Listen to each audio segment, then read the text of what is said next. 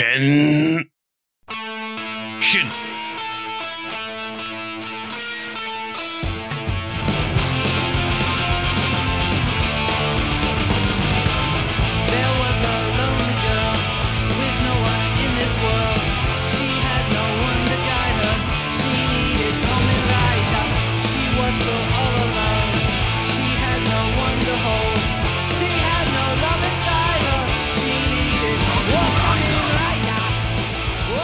Hello, you're listening to Common Ride with me. It's 2021 uh, for the technically the third time, but it's technically the first time. This is uh, me, Kip, here with Steph. Hey, Steph.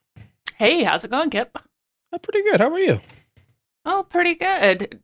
I can't uh, speak to the rest of the year, but these first couple of weeks of 2021 kind of seem like we're still trying to shed 2020 a bit, so we'll keep our fingers crossed. Yeah, really came in hard this uh, whole season, this whole year. yeah. Well, let's just hope that that's just uh, 2020 still shaking it off a little bit and things are going to start to look up from here on out. I keep like seeing like um people really upset about like some kind of like um losing followers. Uh I'm not sure what that's about. I think our listens stayed the same, so we weren't really affected. But um if you're worried um that our show uh doesn't support Donald Trump, that's fine. Um you're actually part of that group that was supposed to stop following, so it's good. Yeah, and we 100%, if you would like to stop following now, completely support that. yeah please stop following um there's a really good toku podcast for people that uh like fascism it's um at the bottom of a ravine actually We're going to say go ahead and unfollow us and make Common Ride with Me great again. Oh Sorry, I Uh. had to. It, it was bad, but yeah, I had to. make a not great america manga There you go. There, you you go, go. that's my new show uh New merch idea. a red hat that just that just says manga. manga on it yeah oh, that'd be brilliant. yeah i mean maybe in like five years After I the wounds have had a little bit of time to heal. there must be some like baseball teams or like football teams that are like, oh man, uh, our merch is going really down because we mostly like sell like red hats and red shirts and stuff. Like, but also Yeah. I can't think of any that our teams like the Washington football team, for example, that's just called that now. I know my wife was actually watching football. Uh, I don't know a couple weekends ago because all the football games run together for me anyway. But she was explaining that to me that they're just called Washington now, and I was like, okay, well, what's wrong with that? She was like, well, nothing. It's just weird to see a football team that's just the name of their state, and I was like, well, better than the alternative. So I mean, what they could do is they could do like um just like a George Washington like kind of thing, or like a like peanuts, maybe like a George Washington Carver thing. oh, there you go. Oh, Kip for president 2022. We're the Washington Washingtons. You know, that's kind of what happened in my head when she was explaining that to me, and I started giggling uncontrollably for a minute. So just trying to imagine how that logo would look. It was it was amazing. Watch them go for like something like really dumb, like the Washington Greasers. Just like not at all like in step with the rest of that whole league or something. Man, that you know, I might actually watch football if they did that just to see. Those would be some really hot cheerleaders if they all came out with like pompadours and like wearing like leather jackets and stuff. And it was like yeah. Yeah, like, Yeah, like there's a whole unserved section of the fandom for football that would be like, oh damn. That and my first thought was what if when the football players were getting in formation they were like uh snapping and like dancing in a really cool way out onto the field then they could have like a shirt that's like um the Washington Greasers, the only team that knows how to snap. There you go that see million dollar idea right here folks But no, um, our talents are being wasted a little bit, yeah. Uh, that would actually be like a really fun, like um, a really fun segment would be like um every week we have to have like a new a new idea for like the Washington football team, but we keep doing it after they're already named. Or like, oh, like, like what if the Washington football team was Oh yeah, that would only be funnier the pinwheels? if they finally came up with something, even if it was like the world's best idea, and we were still like, no, I kind of wanted to see you guys go with the Cracker Jacks theme. I don't understand why we're doing this. The Washington Gamers. Have you thought of that? yes, and they all walk out in like fedoras. It'd be amazing. And the whole crowd's like, gamers rise up. Yes. But no, um, this is actually a very exciting episode uh, to bury the lead thoroughly. Um, Steph, this is your first regular episode. You were a guest, then you were on, and I'm in the middle of a whole bunch of weird stuff going on with like our lot of guests in December. So yeah. now we're like on like an actual schedule, and like we're like going t- to see you like every two weeks, which is nice. yeah, maybe I can get my own greaser cheerleading squad. That'd be I mean- amazing. Yeah, um, I'll check the budget. Get back to you. Everybody start buying merch so we can make this happen.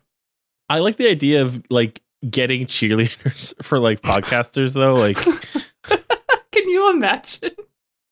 What would you even do? They'd start cheering and you'd have to be like, we're recording. Come on. at that point, like just save the money and buy like one single like hype man with like a like a really nice voice and be like, Oh, there "Hey, you go. what's up? It's me." hey, all you cool cats and kittens.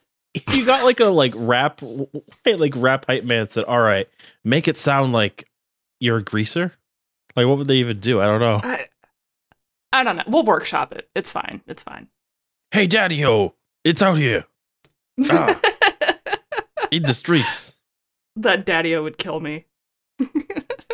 Hey, Daddy it's come and ride with me. yeah, that and wouldn't at work. some point, we will get around to talking about that. I promise. I think that you have very limited movement with any variation on Daddy at this point. There's very little Yeah. you could do. Yeah, because I feel like you start to get into like some weird Rule 34 territory, especially when, you know, you start talking about sports in conjunction with, uh, I don't know, might be, might be treading some water there. Yeah, um I don't even know um Rule 34 states that if it exists, there's a daddy for it.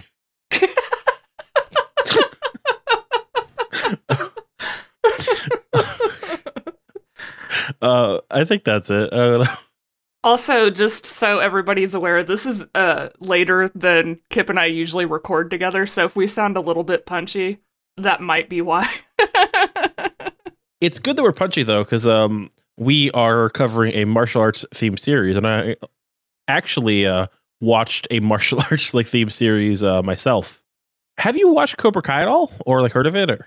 I, oh, I've definitely heard of it because like everybody's talking about it right now, and I have put it on my list of things to eventually get around to. Excuse me, but it's been so long since I've watched like the movies that those are based on that I kind of want to f- dig those up first and rewatch those, and then kind of walk into Cobra Kai with a more like fresh experience with it. Okay, yeah. Um, so I don't know the last time I saw like a Karate Kid movie. Like probably at least 10, 15 years since I've like watched one. Mm-hmm. But like I like saw them, even the weird like Hilary Swank one. Yeah, but that one is another one that it, it feels like it's been a really long time since I watched that. So And I know the Jackie Chan Jaden Smith one isn't canon to the show, or uh, so that's something at least. But no, um, this show is interesting because I think it's better than the movies, really, and it doesn't really rely on you knowing them or having that. Uh, I can't talk right now. That level of familiarity. yeah, it's um, it's a show kind of aware of nostalgia poisoning, if that makes sense. Mm. Yeah, I was just about to ask you, does is it kind of like along that theme of like Stranger Things where it, it kind of like intentionally points to a bunch of nostalgia to draw people in? There's a um a song that was like really popular a couple of years ago that was like a parody song of Ready Player One that was like it's called like wasn't Back to the Future cool and it's just this person talking about how cool Back to the Future was. I'm writing that down to look for it later. But no, um yeah, nostalgia sucks because like a lot of the time it's like um in Jurassic World where like they find some binoculars and they're like, oh, look at these binoculars, and it's like, aren't they weird? Uh, and like that's it. Like it's just like weird throwbacks and callbacks. Um, what this show actually does is like it's kind of about the characters from those original movies actually reckoning with like the lessons they learned and the people they grew to be because like Mhm. the main character like of like Johnny Lawrence um his whole thing is that basically he was taught like violent toxicity and like hate and anger Right. there's this great point in the show where he realizes like he's given a bunch of kids like confidence and made them badass but also like turned them into assholes and then he's like Mm. oh shit how do i reckon with this like how do i help with this and how do i whatever and like um his empathy in dealing with that is interesting or stuff like um they kind of address like um the orientalism that like um the main character from those movies like danny does. Yeah it's just um very good because it doesn't feel like it's stuck in nostalgia. It feels like a bunch of like dads reckoning with nostalgia as a bunch of kids are trying to like figure their stuff out in a really cool way Oh, that's great. Um, well, I'll definitely have to watch it now because I, I more and more often are am enjoying shows like that that have really good character arcs.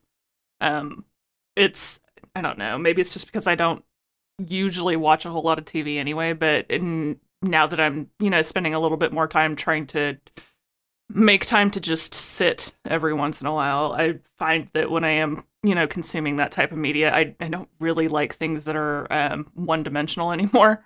So that definitely sounds like something I could get into, you know, quite a bit. Yeah. Um, and also, I've tried to be better in the past couple of years of like dropping stuff that I don't care about.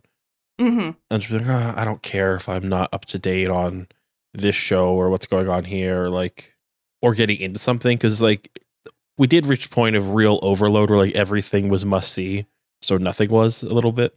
Yeah, I, I definitely agree with that. And I think that's probably around the time I quit watching so much TV and Netflix and everything else and just kind of like started focusing on video games, which probably isn't that much better. but it felt like something that fed my ADD a little bit more than TV does. No, yeah. Um, are you playing anything like right now that like you really like or like haven't like spending a lot of time with? Well, I, I mentioned or you know kind of briefly touched on earlier. I got into Cyberpunk because all my friends were playing it, and then found out the company that produced that is the same company that did the Witcher series, which I had not played before. And I enjoyed Cyberpunk so much I got through the whole game in like less than a week because I just could not put it down. Um, so I have been putting just like all my time into Witcher 3 lately, and I have just been enjoying the hell out of it. That's such a great way to relax after work is just go get wild or get lost in the wild and, you know, beat up some ghouls and stuff. How's Cyberpunk running for you? Like, what are you playing it on?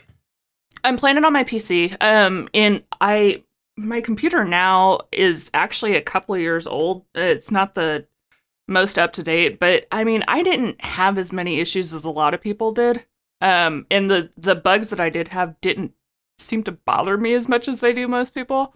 But the way that I explained it to one of my friends is I've always been like a Bethesda fangirl, and you have to accept that there's going to be a certain amount of bugginess if you decide that that's the studio that you love. So I probably am more desensitized to it than most people are also. Like as long as my game doesn't break, I'm fine. Like I don't mind seeing a car fly through a wall. That's I it's all good. What I heard was that like people would have a better time with the game. A, don't play it on consoles right now. Wait for like another like six months to a year. Uh, B, Mhm. um, it's like a Fallout game. Don't expect it to be what it was being like marketed as. Like, expect it to be like one of those. You haven't had one of those couple of years. Like that's fine. Like it was kind of like marketed like as like every game kind of gets like this is like the last game you'll ever need. This is the game that does everything. Oh and yeah, like all- everything. and I mean, of course they do that because most of them make all their money in pre-sales. yeah. So that's why I intentionally did not look at any advertisements for that game before it came out. So I didn't I didn't have that build up that most people did. I just walked into it saying, okay, it's supposed to have really great character customization and an open world, which are two of my favorite things for playing video games. So that's what I went with. And maybe because I didn't already have those like sky high expectations for it, I just got into it and I, I liked the music. I liked the storyline. Like, I thought it was a really great way to waste my days away. So, Yeah. I don't touch I don't like pre-order games personally. Like I wait till something's been out unless it's like something that like I'm very confident in. But even Mhm. then I, I won't pre-order. Like I'll buy it the day of, you know? yeah. And with this one, I didn't pre order. And as a matter of fact, I wasn't even going to consider getting it um, until I had one of my friends that was just explaining to me a couple of the um, things that she had seen that she was really excited about. And a, a lot of the things that she mentioned were things that I find exciting on games. Um, so I just went ahead and picked it up, and I was just like, "Oh my god!" I like I couldn't put it down the first night after I downloaded it. I stayed up way later than I usually do, just because I was like, "Yeah, nope, got to find out what happens next," and that's pretty much what I did for that next week after. How was the Witcher transition? Because I know they're like The Witcher's a very beloved game, like The Witcher 3. Uh huh. I know that it is also like the third game in the series, like where you lost it all, or like had you seen like lo- like the show no, a bit? I don't think that I was. Um, I so I was thinking about it today, and I think that if I had been like everybody else and had gone from Witcher to Cyberpunk, I would see why people would complain. Because Witcher is a much more um vast world and there's a lot more to get involved with and there's a lot more people to talk to. Um but i walked into that one once again not having ever played the rest of them either so i i heard a lot of people when witcher came out saying it wasn't as good as the second one so i feel like there's always whenever you put too many expectations on anything you're going to run into that but since i was once again playing the game kind of ignorant of everything around it um i've been having a lot of fun. Um, the biggest complaint that I have is that it's one of those games where you can gather uh, like plants and stuff. I'm not getting anything done. I like uh, all I do is walk around and gather plants because every time I see one, I'm like, oh, I don't know if I have that or not, and I'll just walk up and snatch it. So easily distracted with things like that. I've definitely become the kind of person who wants smaller games. Like Mhm. once you like reach like 30, 40 hours, I'm like, that's too many. That's too many. I'd much rather play like a a bunch of smaller games that have like um something very interesting that gets me for like six or seven hours. Oh, I get into games like that too. I I like the big open world ones for times that like um I know I'm going to need extra time to just kind of shut the world out, which has been perfect for like quarantine because we can't I, I mean my wife is um health compromised um because she had surgery earlier this year. So we haven't left the house in like a year now. Um which doesn't really bother me. I'm a homebody anyway and, and my job went to permanent work from home, but you know, for not being able to get out of the house at all, being able to just throw on my headphones and then run around someone else's world for a couple hours, that's I, that's usually more than enough to make me be like, okay, great, now I'm back to, you know, I'm okay with going back to my day-to-day routine. What's the thing though? Like what's that one random thing and got like some kind of like sense memory like triggered of like oh this restaurant or like this kind of store or this kind of thing like what's the one that like really got you Yeah, yeah. There's um every once in a while, um of course living in the south, we don't get like cold cold weather very often.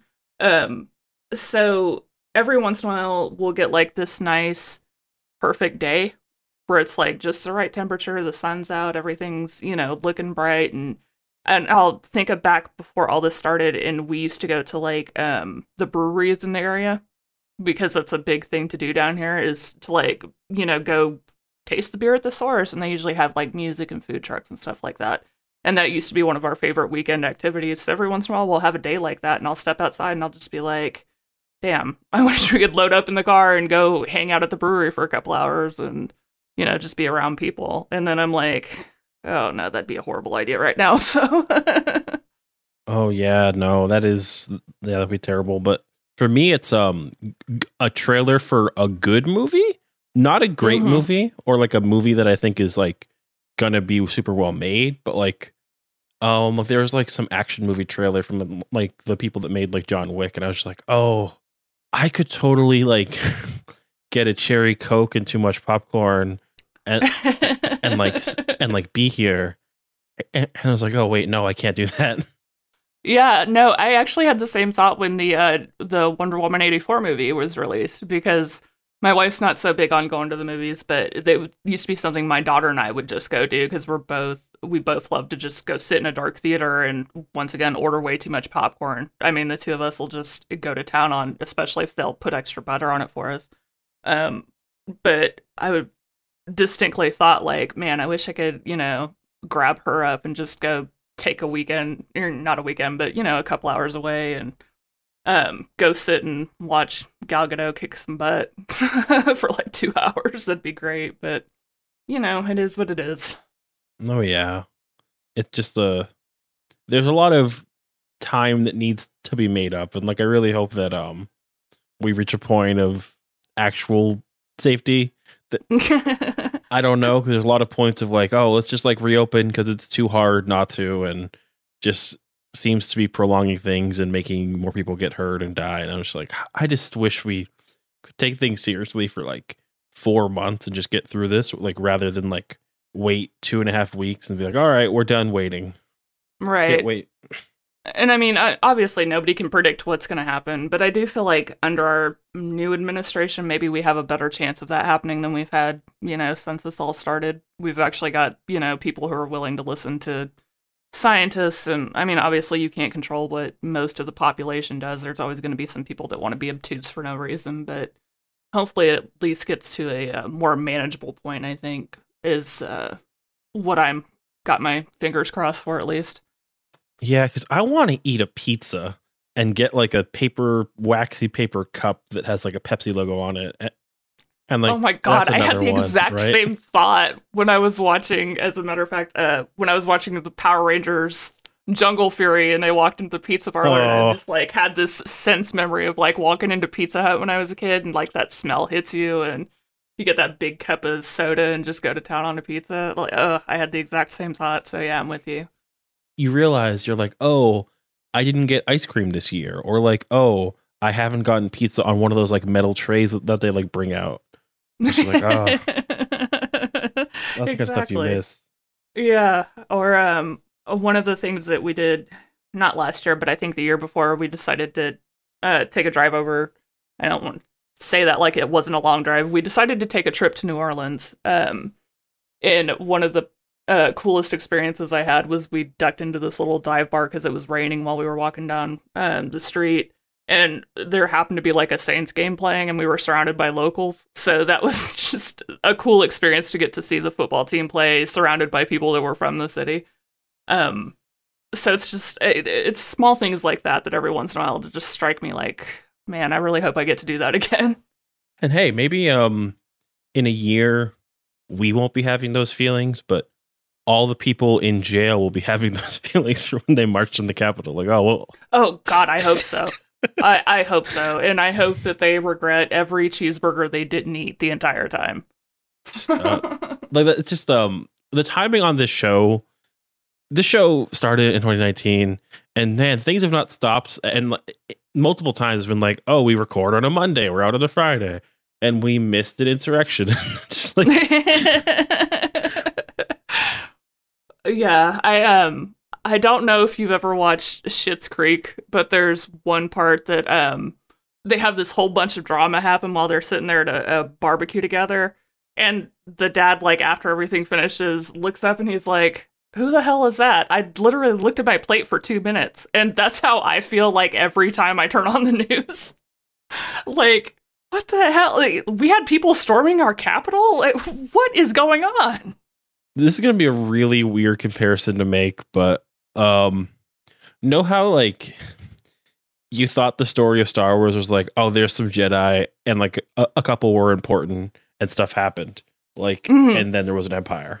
Like Right. uh, and then like you actually find out from like the prequels and the Clone Wars and the books, oh, like actually like here's like the story of Ki-Adi-Mundi and Plo Koon and Kit Fisto and all these like weird people that had these whole adventures. And like you're like, oh, that's so dumb. Like, only in storytelling will they do that. And then you remember like all the weird like tales of like Scaramucci and like Giuliani and stuff. You're just like, oh wait, we're like watching like actually living something versus like in 20 years like w- what'll be in the history books is definitely like we're like watching the um like the clone wars basically like just like oh like, here's this Exactly. weird, yeah I um so two things about that stick out for me. Um I that's a weird remember comparison but W- No, I get it. We were I was watching the news and I was also following Twitter pretty closely at the time in um while the Capitol was being stormed. And there was uh somebody and it's not even somebody I follow, it must have been something someone else retweeted, but she just said, "You know, I'm sick to death of watching history in the making every damn day." And I was like, "Oh god, I felt that in my soul." Um and then the other one was I remember looking over at my wife and saying, Hey, you remember when we thought Giuliani was great? like right after 9-11 he was kind of like the hero of new york and look at him now like he is a melting blubbering fucking craven con man mess just like the rest of the trump's administration so ugh my how the turntables did you see how the guy that was dressed as a viking like isn't eating in prison because they won't give him all all organic food you know what I, i'm gonna go ahead and say it that's some snowflake behavior right there Right? Like, what amount of projection? You dress like a fucking minotaur to attack, like, to try and kill Nancy Pelosi, and then, like, you won't eat because your jail food isn't all organic.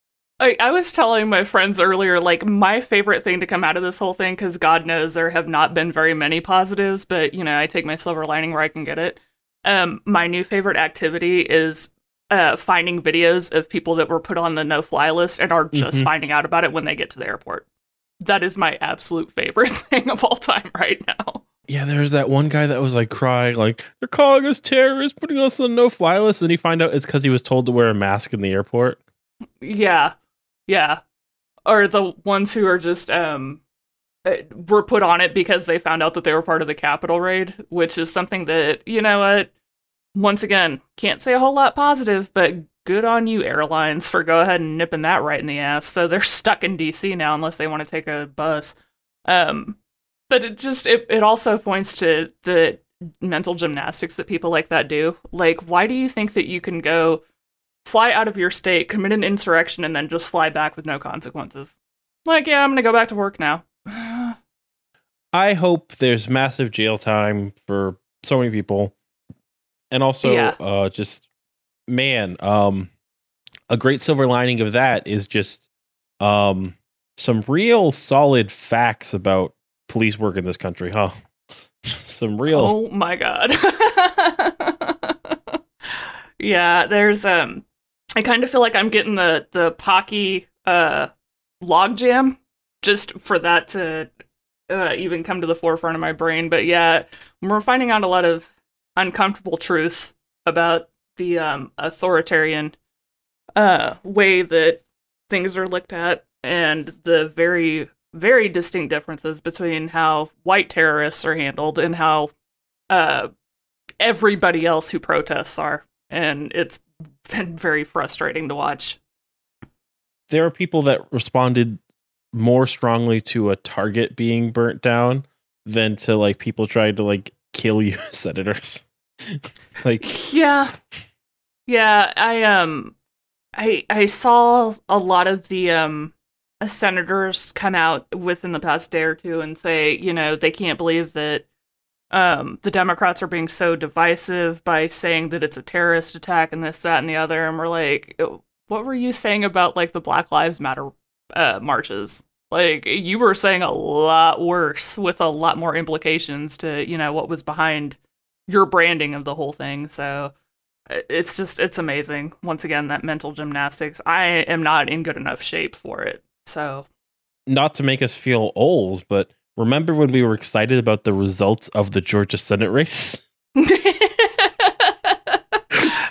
12 when hours that was like 15 years ago you mean that happened. It was like, oh, maybe 2021 is like a good year. yeah Then just and then like three hours later we find out that we've got our freaking congress people hiding under their desks yeah But no, um, maybe what this means is that we need to um just make sure that the fight's not over and like there's always things to be prepared for and be ready to be there for people and to like fight against like things like fascism. With that, I think we should keep on training with uh Juken Sentai Gekiranger and Power Rangers Jungle Fury. Let's get strong. Get ready to fight 2020's uh maybe more good looking cousin 2021. We'll see. We'll give it a shot.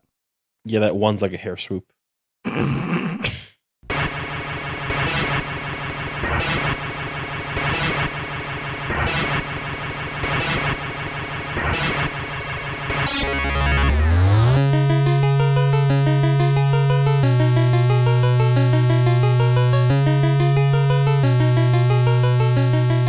right, and we're back. And this week we looked at Juken Sentai Gekiranger episodes one through nine, or the intro slash the um, five Venoms arc.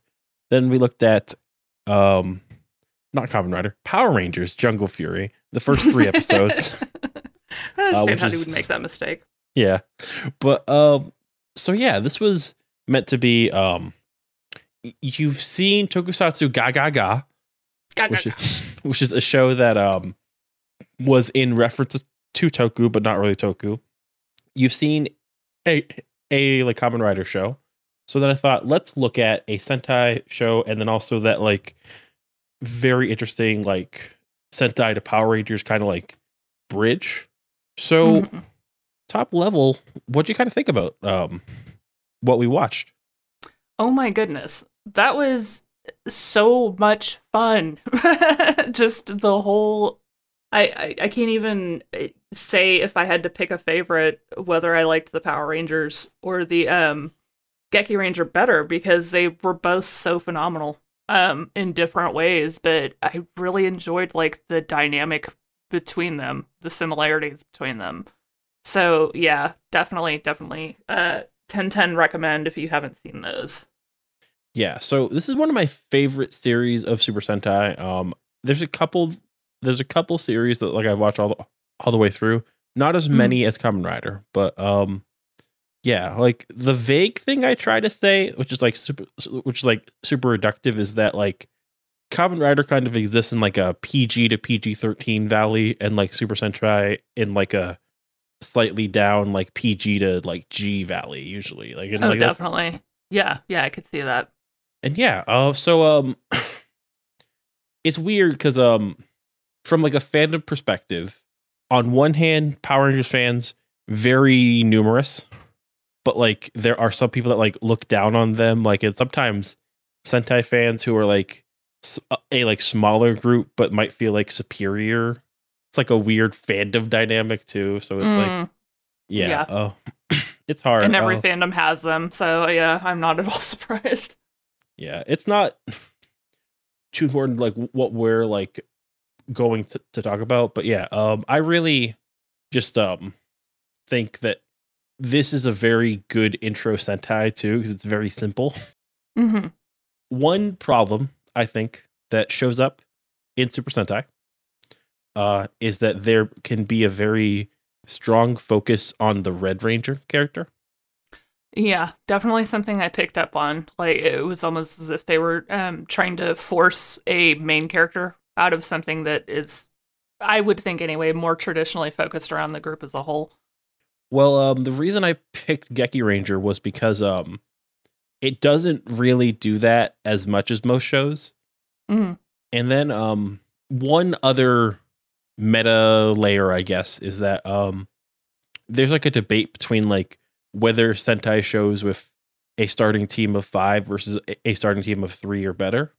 Three is a little rarer, and people tend to say that like each character gets more of a focus and more to be established. Um, Mm-hmm.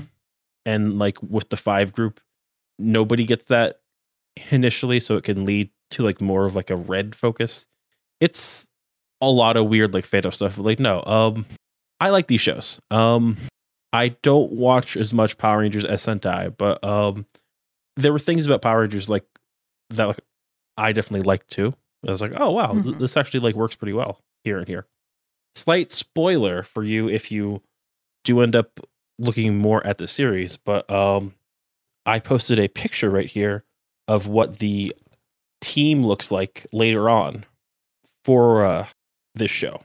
Oh, nice. And as you could tell, they look just like uh, the Sentai team from Tokusatsu GaGaGa. Mm-hmm. So it was also part of it where I was like, oh, That's they very cool. look like this. Um, let's talk first about for Gekiranger. Um, nine episodes is a lot, but what do you kind of feel like as we got into the show? I guess like with more like that first episode and like how we like met these characters.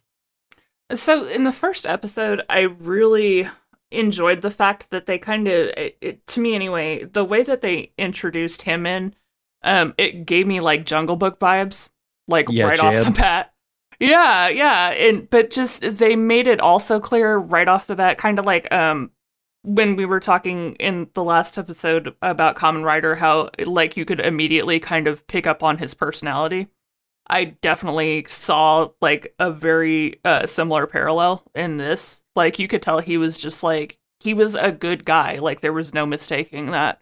Um, but I also like how they kind of um, started drawing the team slowly in together. Like I, I think that they played um, those relationships really naturally to where it wasn't like they immediately just all came together and you know became like this superhero force. Like it was a nice, natural, I felt anyway, slow transition into everybody kind of learning to work together and train together and, and build up that trust and relationship. So I thought it was really um, neat how they pulled off, you know, pulling those uh, dynamics together.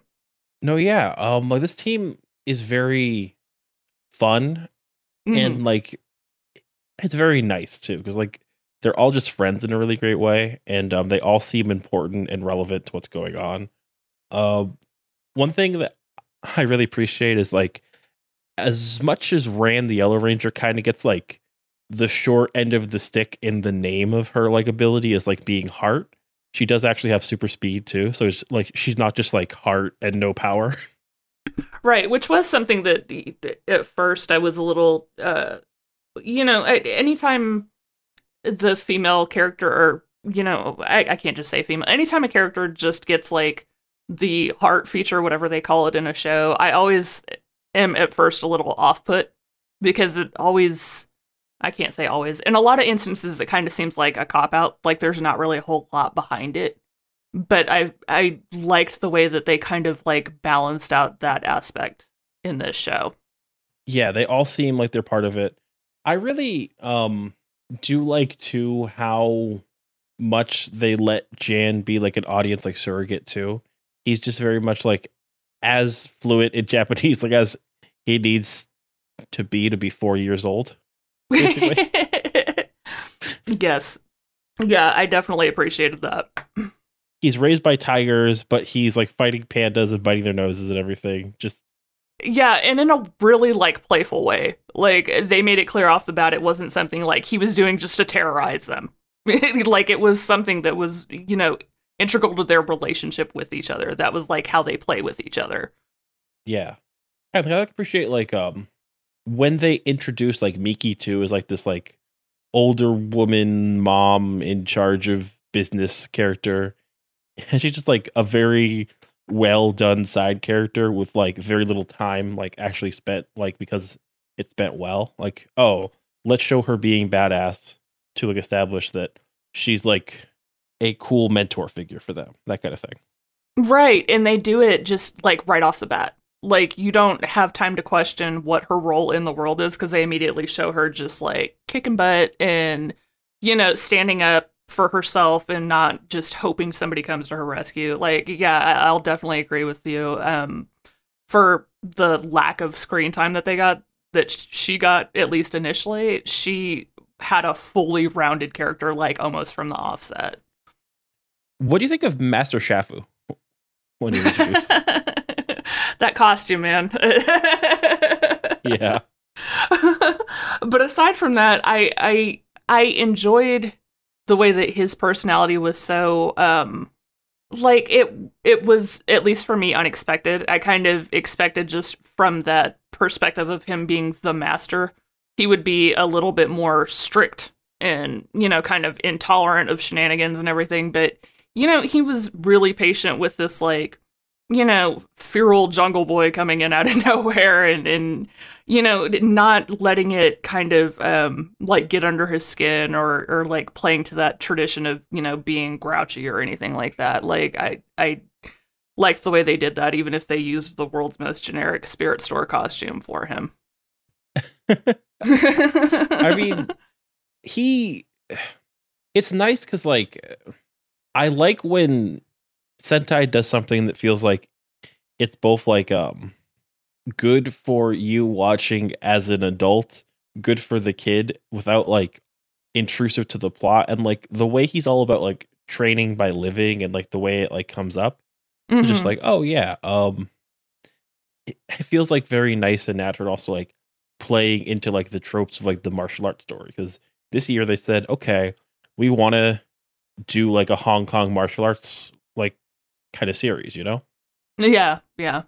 Yeah, I'll agree with you. That was um I I I don't know, for something like this, I feel like that was the best way they could have possibly had his personality come across. Like I, I don't think that anything else would have been right for what they were trying to go for in this show.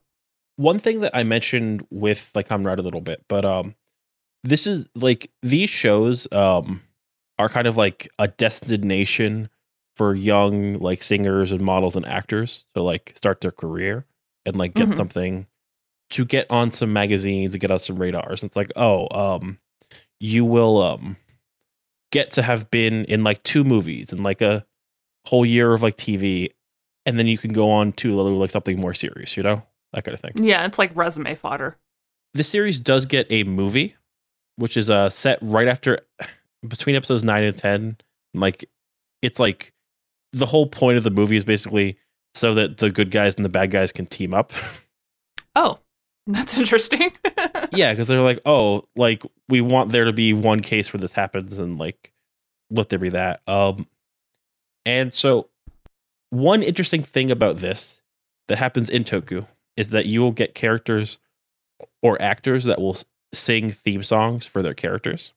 So what I wanted to ask is, um, if you had to pick between um, Jan and Retsu, who would you want to hear singing their character's theme song? Jan, 100%. Not even a question. I feel like that would be the most um, wholesome, heartfelt theme song on the planet.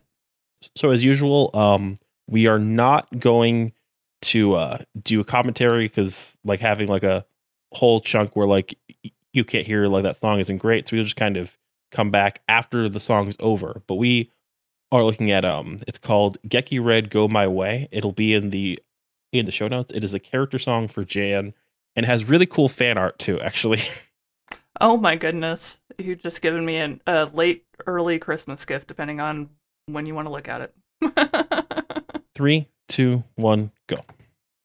That's so catchy. I want to use it as a ringtone. Yeah, and they give it to um they all do it, I think, like uh for seven characters. So yeah, that was uh Go On My Way. Uh and yeah, that is the theme song for Geki Red. Jan. That's fantastic. Um, I highly recommend everybody follow the show notes and go check that out. That was just beautiful. Just beautiful. It's fun to be like, oh, you also got to like sing a song about like your own character. And uh Yeah. yeah. It's, it's uh, like it's like just cool. Like it's not like you're not watching like Gotham or something. like, exactly. yeah. It So just adds to the fun. there are a couple of Kamen Rider actors who like do different theme songs for each of their forms so they'll have like six or seven songs like like that they like sing on like that show's soundtrack too which is also very cool That's awesome. Ugh, I love that. I, I want us to start doing that with American shows. I, I would be so much more invested.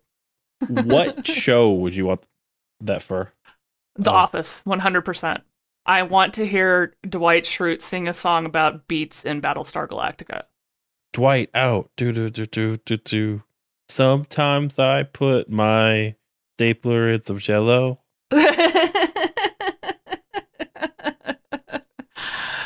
no, you have to eat it out of there. It's party rules.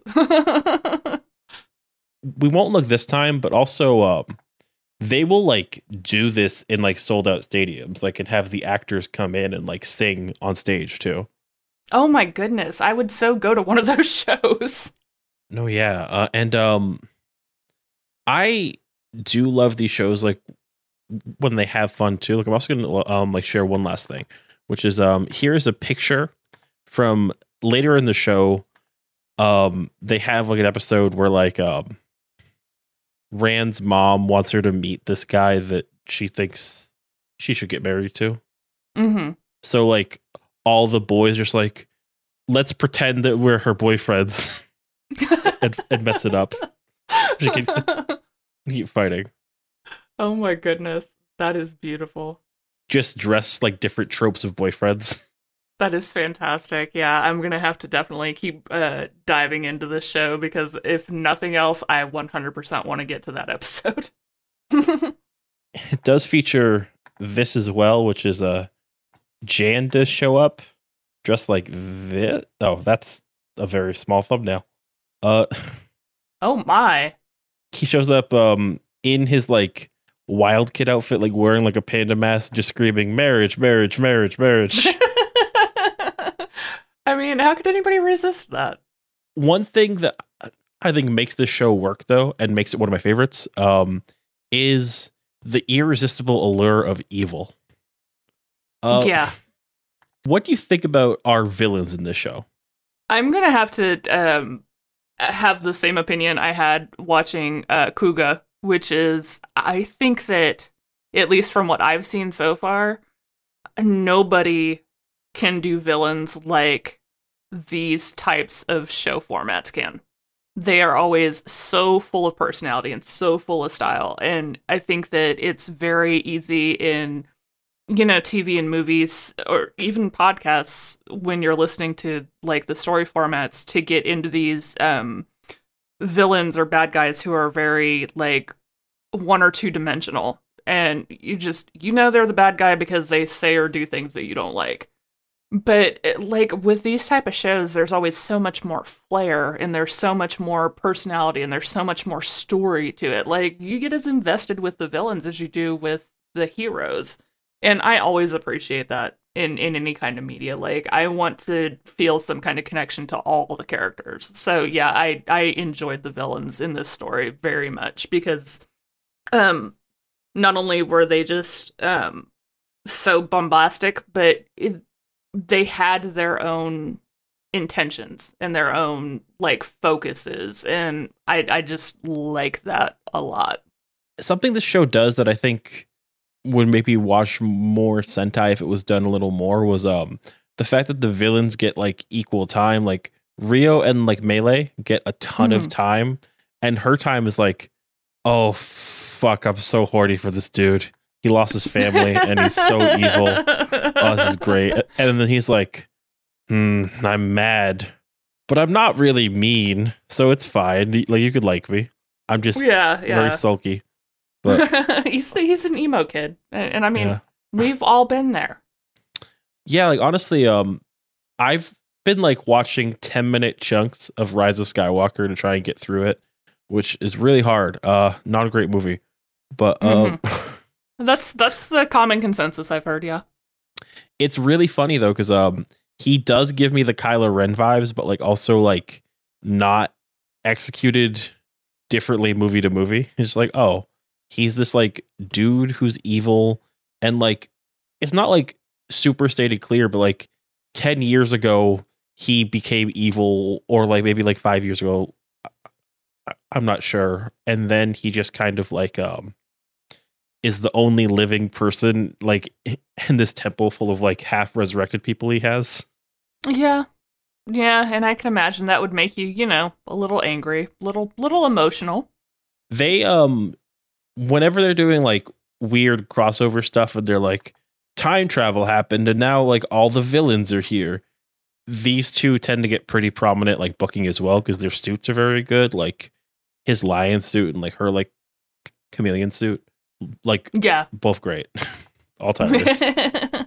they are and I I also appreciated um the uniqueness of the um the costuming with all of the the villains not just on this but in the um the Power Rangers show as well. Like you you know that they're supposed to be the bad guy, but it, there isn't anything like it's not um just a, a dark suit or it's not just something that's you know way um seems to not really serve a purpose like everything fits within their um what they're trying to portray yeah. And with Mele, it's like just damn, I'm trying everything. And uh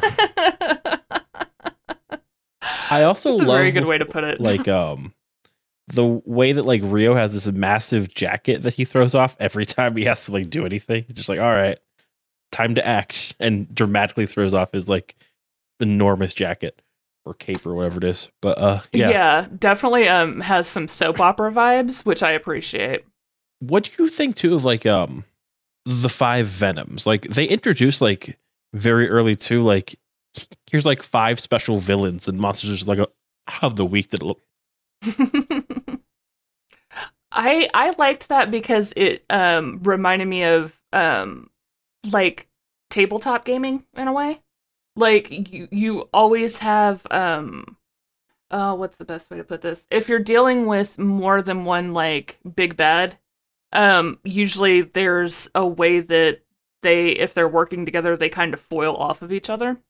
And that's kind of what the um these five uh, reminded me of. So I I thought I mean I've never seen that in a show before, but I was just like, okay, well I definitely wouldn't mind seeing this again because it it definitely lends to the atmosphere in a really fun way. So One thing it does too is that so early having multi arc villains like this, later on when they're doing stuff like where somebody's around for one or two episodes, they feel important because we've seen some of the like internal like workings like of these characters like very early on.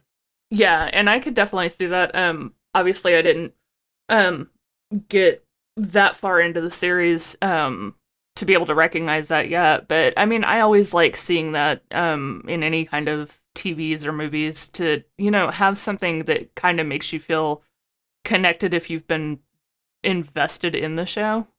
Um, and uh, yeah, I could definitely see where having like those callbacks and being able to understand a bit more of the motivation because you have watched since the beginning would really um lend to you feeling more uh I guess in tune with the show or more connected to it. I, I'm not sure what the best way to to phrase what I'm Mhm. thinking of here. Oh but- yeah.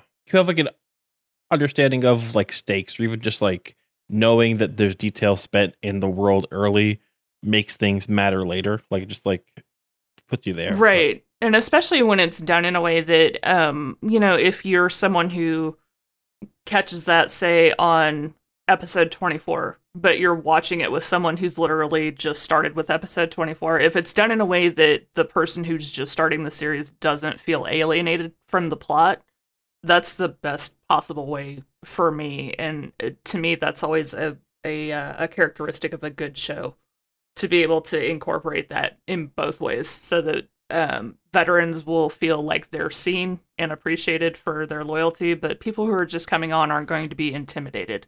Like, you know, like it's going to be too much backstory for them to pick up on.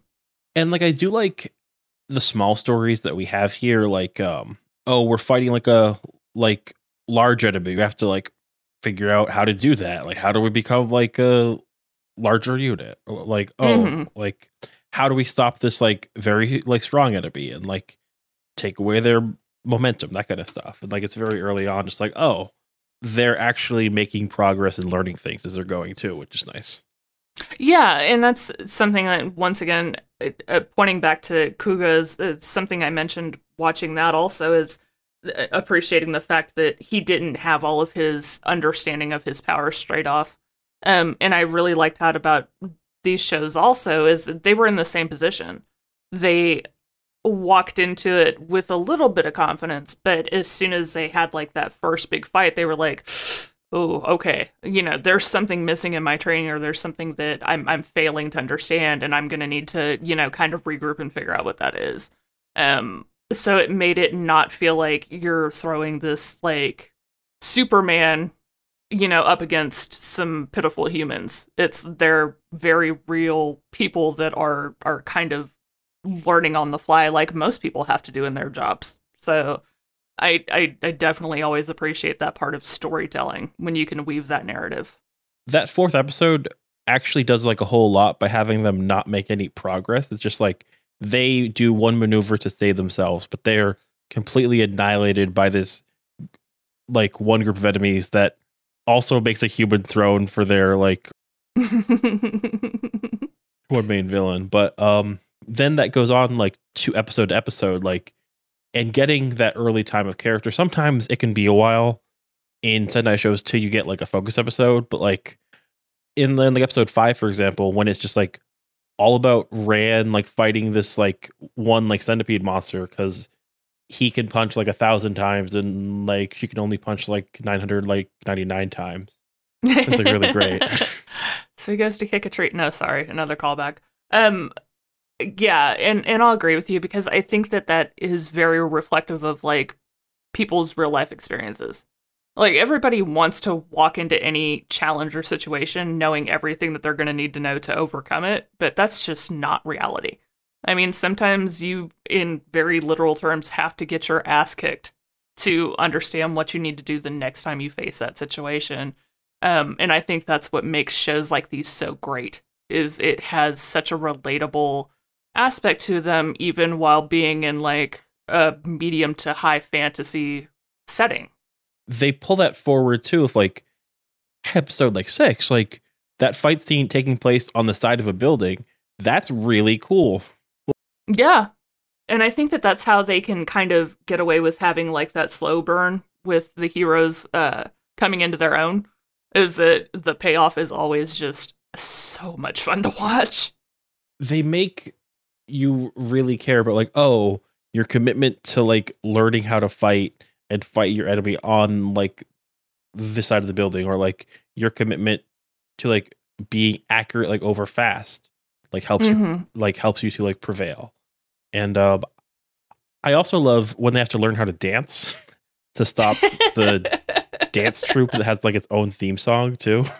Yeah, and and that was a lot of fun um, to me because I've always heard about like uh, I don't know boxers who have to take ballet or football players who have to learn to knit, and it's because it's not necessarily that skill that you're trying to to get; it's how it's going to pay off in what you actually do, and that's kind of what that called to for me was that whole aspect of yeah, you guys aren't going to suddenly turn into a troupe of dancers, but it's going to, you know, give you the edge you need in your next battle.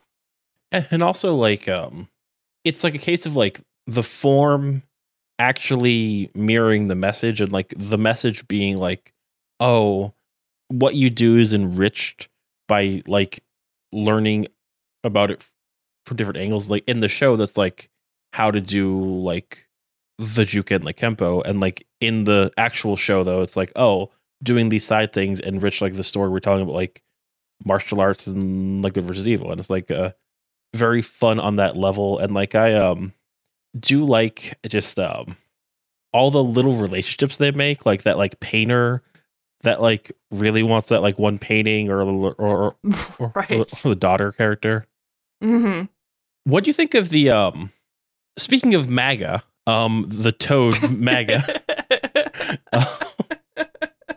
Sorry i i like had to take a minute because i hadn't seen the show uh since it came out in like 2007 2008 area. And i was like oh that's a weird name for a character but okay. Well, you never know what you're gonna find. always something there too uh no uh, but no uh so maga and sarissa are a toad and, and like a like scorpion and they're just like real horny they're just like oh cool. You could like block like all attacks, and I could dance and like kick real good. And they like keep like uh not not beating the team because they're like too excited about like beating the team, which I find really funny. I I enjoyed that just because it was so much fun. I mean, it, it was so so ridiculous. Like even for a show that is uh for the most part, you know, pretty ridiculous. But those two, that was just like next level and I feel like it was probably um a good bit of comic relief for the audience after kind of watching the team uh, fall on their face a little bit a couple of times, one after the other. So, and it, and I mean, not only that, but once again, that that calls back to you know the villains always being so unique and so full of flair. Um, but yeah, MAGA, I, we're gonna have to do something about that. Everything else, pure perfection. It's okay because at the end, um, yeah, no, there's not there's nothing to say. But uh, you were a toad and you died, just like in real life. Um, so I love. There's one interaction where like Mele is like watching Retsu do his fighting. Is like he's so good at fighting. He's so charming. It's just like oh no, like, I'm saving myself for like Rio, which I really like too. Good character moment. I I always enjoy when they show any kind of um even if it's like supposed to or it's supposed to appear off screen anytime they show like those moments of inner reflection like in an outer way those are always fun for me because it's like it, I feel like you can see a lot um with the character and like facial expressions and in general dialogue but anytime you have like that little bit of extra insight that's always nice to see and makes you kind of feel more included I think. What do you think actually of um when the mech fights are happening? Um when um the fly oh my god. favorite favorite favorite favorite. Because the story there is that he was like a martial artist for like the good guys, but like he was also trying to like take on like an animal form, but messed up and became a fly, and she just like ate him because like she was like a chameleon, and I thought it was funny. But then when she gets resurrected, he does too. She's kind of pissed about it. Oh, I must not have caught that in the backstory. I just thought he was a goofy little character. But yeah, that's that's oh my god. He was my favorite just because he annoyed her so badly. But not only that, but just it, uh, that commentary and the the way that he kind of just goes about being this annoying little creature was just so much fun to watch. I, I yeah, he was probably my favorite of all of them. What do you actually think about like the end of these episodes though, where we actually get like that like um they don't tell you that backstory for Fly Bay. That's just like the kind of stuff where I was like, it's interesting and it's not that big a spoiler, but um you do get the backstory for like Mele and like where she's from, what she's doing, like why she's like she is. And I like really like it personally. Yeah, definitely. I always like when a character kind of leaves you with this question of uh, how they're going to act in the end game. Um, and I think that's the best way that I can phrase that thought is just uh, whenever you have someone where you're not 100% clear about their intentions, that is always so, so interesting to me. Um, so yeah, like I said, I haven't gotten as far in as you know being able to watch the whole thing yet, but that's definitely something that I'm looking forward to. Kind of seeing how that all plays out. This show does have a very satisfying um end game as far as like how it um it waits to introduce certain characters and like things and like it does like shake up like a few times pretty seriously like what's going on in a way where like you do get to have like certain like crescendos and ends and like Oh, very cool. yeah. But um i actually just love how she gets to like have the whole arc of that last episode be like huh? Why is this guy back to life? Oh why is she fighting us and not feel bad? And she's the one who like gets like that kill at the end. And like it's like right. They don't even know what's going on it's like okay we'll fight you again not sure why this is happening but Yeah, it kind of reminds me of um uh I'm really really love with the exception of the Chris Nolan ones, which I don't talk about, but I really love the Batman movies. Um, so her character to me has like Catwoman vibes. Mm-hmm. Like you don't quite know where she's gonna land on the spectrum. Um, and like I said, those are always my favorite kind of characters because it it gives you like something to keep a tally of in your head. Like, where's this going? Like, I don't. I like that ambiguity.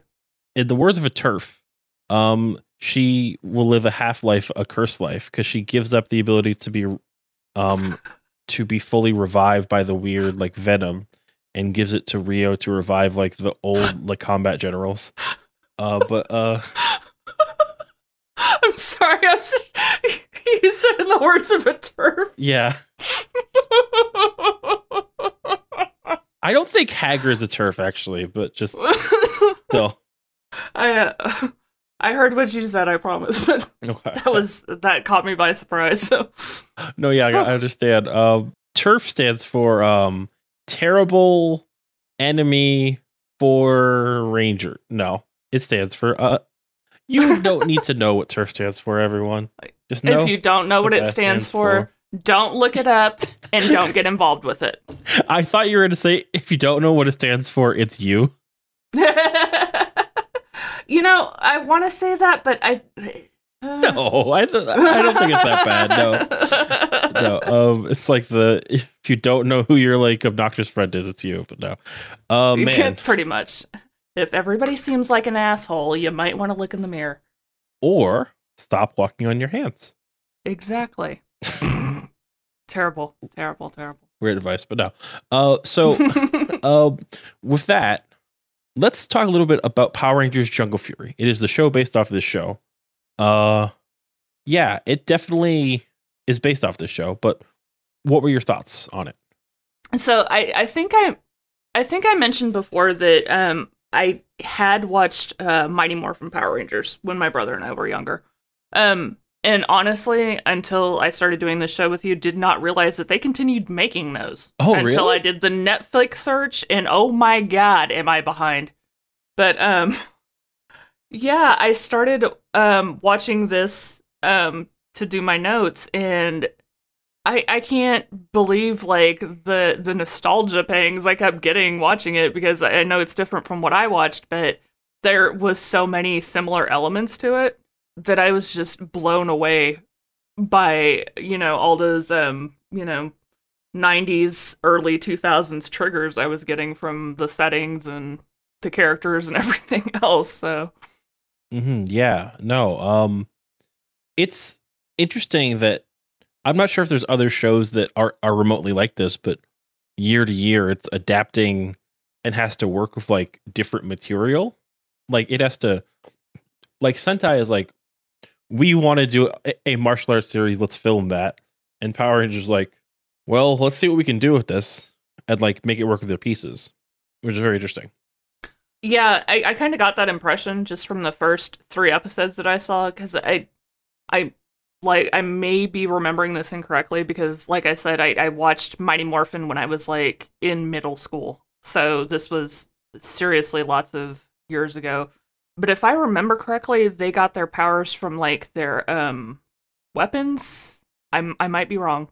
Um, and then for this, like their their new master handed them a set of glasses, and that's kind of how they transformed. And so I thought that that was really neat how they kind of modernized it in that way. I guess. Hey, Um, um, I love Power Rangers. Some of my best friends are Power Rangers. Those glasses are lame as hell. I gotta say. it was very weird. It's like um handing someone a pair of Ray Bans and being like, "You're on it now, guy. You got this." Um, but like I said, I didn't realize how much I'd missed in the series, so I just assumed that this was a thing.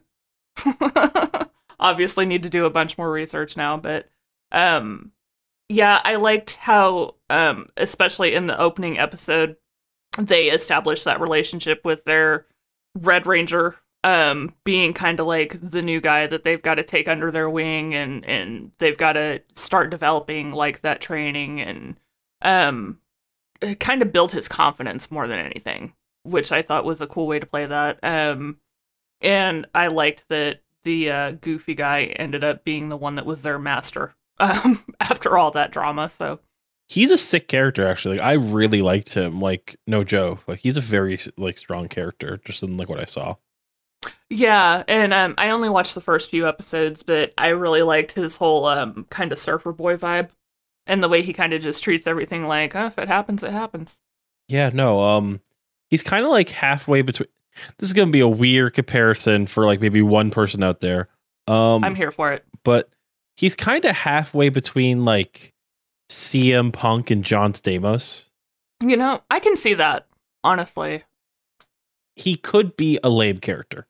Like it could be very easy, but he just like the way he he makes the whole like learning from training passively thing work in a way that's like really hard. Like we've seen it done so many times poorly in fiction, but he just like hmm does this like casual sensei role very well. Uh, Right. And I kind of I picked up on as soon as I walked into the pizza parlor the first time he walked out. I was like, "Oh, great. He's going to be the master. Can't wait to see how they really screw the pooch on this one."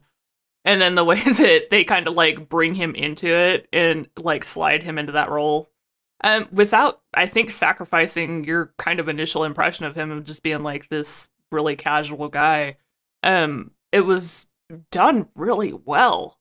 there's part of me that was hoping they wouldn't reveal that he was their sensei for a while and like they just work there and be getting lessons. Like that would have been really cool to Mhm. me. But like like um the way that they did it work too, where they were like, oh, like he's like showing up like more actively. And um man, pizza must make you a lot of money because that's a sick ass like just like apartment he has above his pizza shop. That was my other thought. I was like, where did this dude who's running this pizza place that is only busy two times a day able to afford all this cool stuff? my favorite part was in like episode three there's this scene where they go to like fight the monsters and they just like grab a vine and jump into and like they a slide, slide. out that yes. Like, this is cool as hell.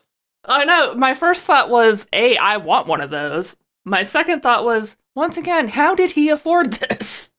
Yeah, because like the only other like people we see are like in like a monastery on like a hill or on like a mountain, but Right. I don't know.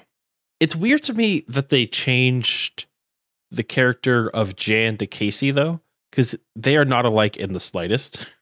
No, not at all. And honestly, I watched um the Power Rangers one first because I had quicker access to it. So then when I went back and watched um the Sentai, I was like, I I, I like the uh Jan version better. like, I mean, not that Casey's character was bad. It just uh, I if I had to like you know pick my favorite between the apple and the orange, I would have to go with the orange on that one. Casey looks like um one of the protagonists of like a direct to DVD like American Pie movie. Yeah, he um he very much looked to me like more like a like a soap opera star. Like he had that boy next door vibe and you know kind of um baby deer thing about him. Um which I guess is is charming in its own way, but I don't know. I kind of like the feral jungle child thing a lot more. I do think that Lily though is actually um a really well acted. I don't know what else she's been in.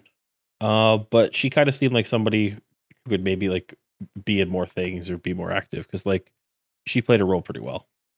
Yeah, I, I would, and honestly, with the opening scene, I wasn't sure about her because the very first thing is, you know, she's complaining about sitting there for too long or, or whatever the situation is, and I was just like, okay, here we go. They're gonna, you know, play up that teen girl trope. But I mean, even within the first episode, the way that her character, you start to see like these um, glimpses of her the amount she she cares for the people on her team and the amount of empathy she has for the people around her and like kind of her desire to excel in what she's doing. I was like oh thank god. Like i didn't want another you know just no dimension teen girl character. I wanted to see somebody like that who you know if you're gonna play a superhero be a freaking superhero. So yeah I, I definitely agree with you there. Oh yeah, and I'm looking. Um, she actually seems like she might have a fairly like successful career. Um, oh good good for her she was in Cabin in the Woods, the 2011 one, uh, the Josh Whedon movie. She's been like a lot of like TV stuff. So like for being like in her 20s and having like 40 odd like credits on like stuff like Spartacus or whatever. Yeah, that, that's that's good. That's active. Yeah, that's nothing to sneeze at. Yeah. Um, I sometimes feel like i i- an issue that I have with Power Rangers is that it does it doesn't let there be space or pause. Like something I like is that um with with Gekiranger, it's very much like okay, there's sometimes things that are allowed to happen slowly or like not even like subdued, but just like let's have like a scene of like this character looking at something and enjoying it like Mhm. with the art. And here there's lots of like scenes of like there's so much noise in the background happening like um in the pizza place or like there's so much um when they're fighting there's lots of like random quips that like don't need to be there. And like that's something that does like kind of pull me out where i'm like oh um you, you don't need to always be doing something. You can like sometimes just take a little bit of uh like time or like not worry about about people like changing the channel or something. I- I'm not sure, but it like does partially feel like Yeah. that too. No, I definitely agree with you, and it's something that I wrote in my notes. Because first off, the dialogue in um, Power Rangers is so much more cheesy. I mean, it to an almost unbearable degree at some points.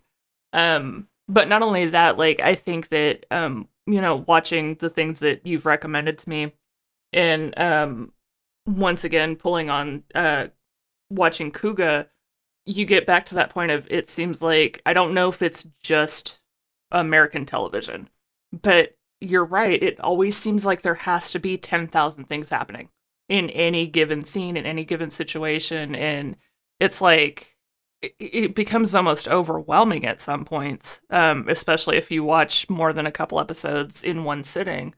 Whereas, you know, with these other shows, the there doesn't there isn't necessarily a um a fully fleshed out story every single episode and I'm okay with that.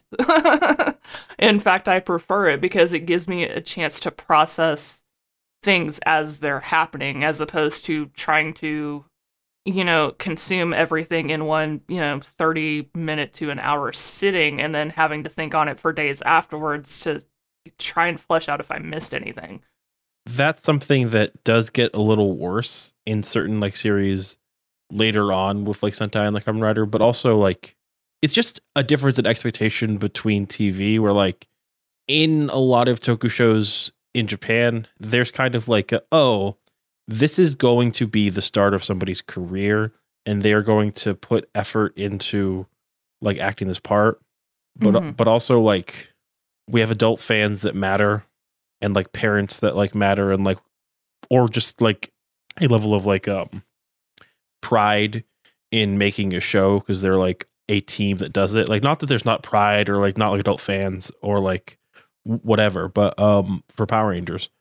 But with power rangers like i think just the difference in expectations broadly for kid shows is a problem because like you have shows like um like Steven Universe that come out and like their whole thing is it's a kid show, but it has like real emotions and doesn't shy away from showing like non heterosexual like relationships or like or like flawed characters. It's like, well, that's probably a problem with how we think about kids.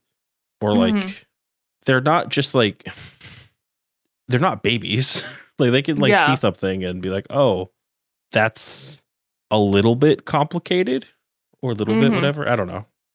Yeah, but I mean, it, it- in uh, just from the perspective of a, a preteen uh, being the mother of a preteen, um, they start to understand shit a lot sooner than most adults give them credit for.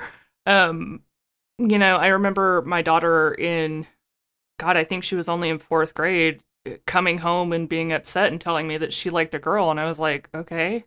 And she was like, Well, aren't you disappointed? I was like, You realize I'm married to a woman, right? And she was like, Well, yeah, I just I you know, I I, I really like her and you know, my my uh, friend that's dating another boy said that he thought it was going to be okay, and you know, I just wasn't sure, and I was like, "How are you dealing with this already?" But Yeah. I mean, that it, it- I think that it's a good thing that, you know, kids now have things like Steven Universe because they need to start seeing people that are different represented early on so that they don't have those struggles.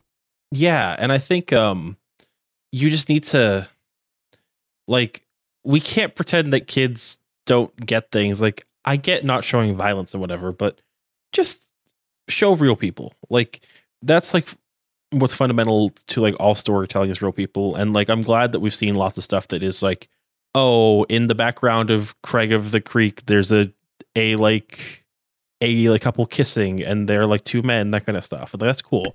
And like I hope we keep going there. And like I do think um there were bits of tension with stuff like um My Little Pony where it was like a show that to an extent like it felt like maybe like some like adult fans were trying to like take for themselves or like criticize for not being strictly for Mhm. them when they enjoyed it. And I am like and yeah, it's like a fine line to walk, but I hope at least it's like okay, this is a a commercial product meant to sell something. B meant to be accessible for children. But c it could still be a quality work. And i think like that's something too. Um and there are like um a lot of fans of power rangers and like stuff. And like i know there's like well like seasons. Like just like i think um sometimes there's some like stuff in the form of like let's make sure we're always like jingling keys that Mhm. I'm not a fan of, and I'm not the primary audience um at all. But like I think it would like impact more people if it was like a little bit more like that. But uh, like there's so much noise like in general, so it must be just like hard to to like keep people's attention at all. Yeah, I would imagine so. And I mean, you're probably right because it being in I I mean, I was right on the cusp of the generation that wasn't digital and then suddenly was. And then everything was digital. And I I kind of have a tendency to feel like this um oversaturation in media is probably directed at that age group and like the generations after because it's um I, I think they feel like a lot more of us have ADD than actually do. Um, but it's it it just feels like there's this constant pressure to always be consuming. Um, and I don't think that that's really doing anybody any favors. I feel like it's it's making the problem worse. Um, so yeah, I think you're right. I think that it the solution has come to them just putting out more and more loud content as opposed to uh, looking at what they already have and saying, okay, may- how can I tone this down a little bit and make it maybe last a little bit longer and have a little bit more beef to it as opposed to just throwing something new on top of it, you know? And I, I hope that this cycle kind of plays itself out to where we can get back to having things that are a little bit more relaxed and easier to watch like these you know examples we've been talking about here because i think that that's important. Um i think that stories are important because they reflect life and culture and i think that they need to do that in a way that's not jamming information in everybody's face constantly. A weird example, but um in Fahrenheit 451, one scene that I always remember is the scene where um as like a like the main character's like trying to like pretend it's a joke, like, oh, like look at how dumb books are, and like read some poetry, and one of his wife's friends starts crying, and they're like, oh, this must be bad, this must be bad. Like not exactly the same thing, but I think like th- what I think is going to happen or hope will happen is like people will just like find things that aren't meant to be commercial products, meant to be like attention grabbing and like Mhm. them and then be like, "Oh, this is my point where I realize that I need I can enjoy something or find something that has like that deeper level." Like we mm-hmm. all have that point like where we're like, "Oh, maybe I should like not listen to a podcast while I'm doing this thing because I actually enjoy the act of this thing enough. You know? Right. I, and I, I might just be a blind optimist, but I, it seems to me anyway that we might be circling back to that. There's so much of a bigger push now for, um, you know, mindfulness and and being present and you know, um, not anti-consumerism, but doing more for yourself and kind of you know like growing gardens and and making your own bread and you know they uh, I saw a statistic about how less people are getting married early in life and less people are, are immediately rushing out to buy homes and you know people are paying off their cars and they're doing all these things that you know we constantly get accused of killing various industries but it's not that. It's just i think people are becoming more aware and less um, consumer centric and i feel like that's going to become that's going to be like a natural side effect of that. People are going to stop or at least slow down on doing things for clout or popularity. It's going to be more about, well, I like this thing and I don't care if anybody else thinks it's cool. And I think that that's going to really aid in that. And people don't talk about things that they do that they don't think are cool or like that aren't worth talking about. Like nobody really talks about like how they spent like not nobody, but like a lot of people don't talk about like how they decided that when they're reading a like book, they don't have they don't have music on in the background anymore. Like it's like not that kind of thing. There's some certain amount of like confirmation bias towards doing things, I think, where it's like, oh, I'm doing something. That's confirmation of it. The small things aren't as advertised as the advertised things, I guess my point too. Yeah, definitely. It, I think that that's very similar to that um it gets said a lot in like on Reddit when you're looking at those different advice columns and stuff like that, and they always talk about how well nobody advertises a healthy relationship, and I, I think that that's kind of along the same line. Like nobody's gonna say, "Oh yeah, I sat and read an entire book today, and I didn't, you know, turn on the radio once." They're not gonna do that. They're just gonna have that moment for themselves. So I think that it's that's stuff like that is going to have to be like a solo discovery more than anything because it's not going to be something that people are going to try and get cool points off of and, and then if they do they're just going to look like d-bags so. Uh yeah and also like i think um people are getting better at having the little bit of d-bag though in their life where they're like oh look i did a nice thing. I just want to say it which is good. It's good to Mhm. like say i did a nice thing you know? I think so too because it, in that respect it, it kind of encourages other people to do nice things because it's it, has like that domino effect. So that that's not a bad thing. Speaking of a domino effect um we should deliver this pizza that is uh that is right with me by saying uh good job from fran for making a successful multi-million dollar pizza place run by herself was she's not employed there question mark 100% she deserves all the credit and he should just hand that business over to her i assumed that she was just gonna say oh i really like to be here because you're nice to me or are cool or whatever but then it's like no i just love pizza and there's just this point where she's covered in dough and just like and like spaghetti Yeah. her her character is so freaking endearing. I I really liked her a lot. Yeah, and um I wish that um wish I could like know what what people are thinking sometimes when they write this kind of character though, or like, oh, I'm just your friend who's covered in spaghetti all the time. Yeah, it, it, when they first show her in um the group is kind of like having a laugh at her. That was I think the the only time so far at least during the show is kind of like, okay, don't be douchebags. But thankfully they redeem themselves pretty quickly. And I am being walked all over by a cat who wants to learn martial arts, I think. oh yeah, definitely. And I think you should get on that. And uh training in everyday life means that people should be able to find you when you're not talking about tokusatsu stuff. And uh, where would that be? um, you can 100% find me. It, actually, I'm going to not just say you can. I'm going to say please find me on Twitter because I my feed is so empty. I have so few people that I'm following because I'm still trying to get the hang of this. Um, but if you do, my um handle is at um Hatsis, which the full name is Nice Hatsis, but Twitter decided they were going to change it themselves. It's at H A T underscore S I S sis.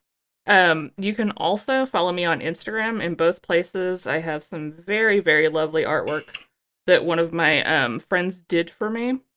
Um, you can find me on Instagram under Nobody Much. Um, and I also do another podcast called um, why does this Bulldogs and? Dragons. Thank you so much. I'm gonna blame it on the hour this time. I'm gonna have to find a new excuse next time. But yes, Bulldogs and Dragons uh, Adventure Academy. Um, I am on the second season, but do not let that deter you from listening to the first season because it is freaking hilarious. So that's my endorsement for now. Uh, you can find me uh, on twitter.com at James Forge. You can find the podcast um, on twitter.com at Common Ride with Me, uh, wherever podcasts are sold. Uh, and also, uh, if you want to check out uh, commonridewithme.com, that has a bunch of links, and there's going to be more articles like going up that are like more sp- specific contact for that. Uh, I'm not going to give a time frame because holy crap, has this year been dumb. Uh, uh no, but um, I really was hoping that uh there would be more energy to post stuff on Twitter, for example. Then I was like, I can't post on Twitter while there's like all this stuff going on. Like I can't just post like, hmm, really like these cool punches from these cool kids. right. It's too easy to get caught up in the maelstrom. Yeah, and um, also, um, please send any questions to podcast at Come Ride with Me. We occasionally do episodes. We read those out. Um, we would love to get more ratings and reviews uh, on Apple Podcasts. It's not iTunes anymore, which I always forget, which is weird. There are some incentives there, like extra bonus episodes, and uh, so there are two episodes though to plug. One is next week. Uh, me and James Baker Kobe Senpai. Look at the uh, next two episodes of Kamen Saber, episodes 17 and 18. And then in two weeks, me and Steph return. And Steph, we need to continue our new year, new new Tutoku, new education. And whoop. I wanted to help you get into Metal Hero, which is another major, currently defunct franchise nice. of Toku. So with that, um, these are all available on YouTube, and I will share the link to the playlist with you, Steph, and also that in the show notes too. But um, we are looking at episodes um, from two series, episodes one, two, and fifteen of uh, Space Sheriff Gavan, and episodes one and two of Janperson. Nice. So uh for Janperson, that show is uh the basis for the character of called Emer Jason from Tokusatsu GaGaGa as a robot character. And Nice. and Space Sheriff Gavan is uh the first of that series. And these are all available on YouTube legit this time. Um from Toei Tokusatsu World. So uh, episodes one, two, and fifteen of Space Sheriff Gavan, episodes one and two of Janperson, and, and there will be a link in the show notes for that for next time. Very cool. And um, pretty soon we're coming up on a very important milestone, episode sixty nine. and just so you know, we have plans for that. Get ready. Cannot wait. But no, uh, what did we learn today, Steph? okay. Um, we learned that if you want to market new merchandise, you have to wait until the MAGA crowd dies off so that you can make your own manga hat. And I think that's a very important lesson. how about I just make a shirt that says like and has like a picture of Naruto and um a lady and it says manga bambinos and they have like some pasta on there. See, I love it. That's why you're the brains of this operation. That's better. I love it. Ah, manga, manga bambi. Fucking like Captain Lou Albano. Like, ah, Perfect. You guys look for that in the merch store. ah, do the Naruto. da da da da da da da da da da da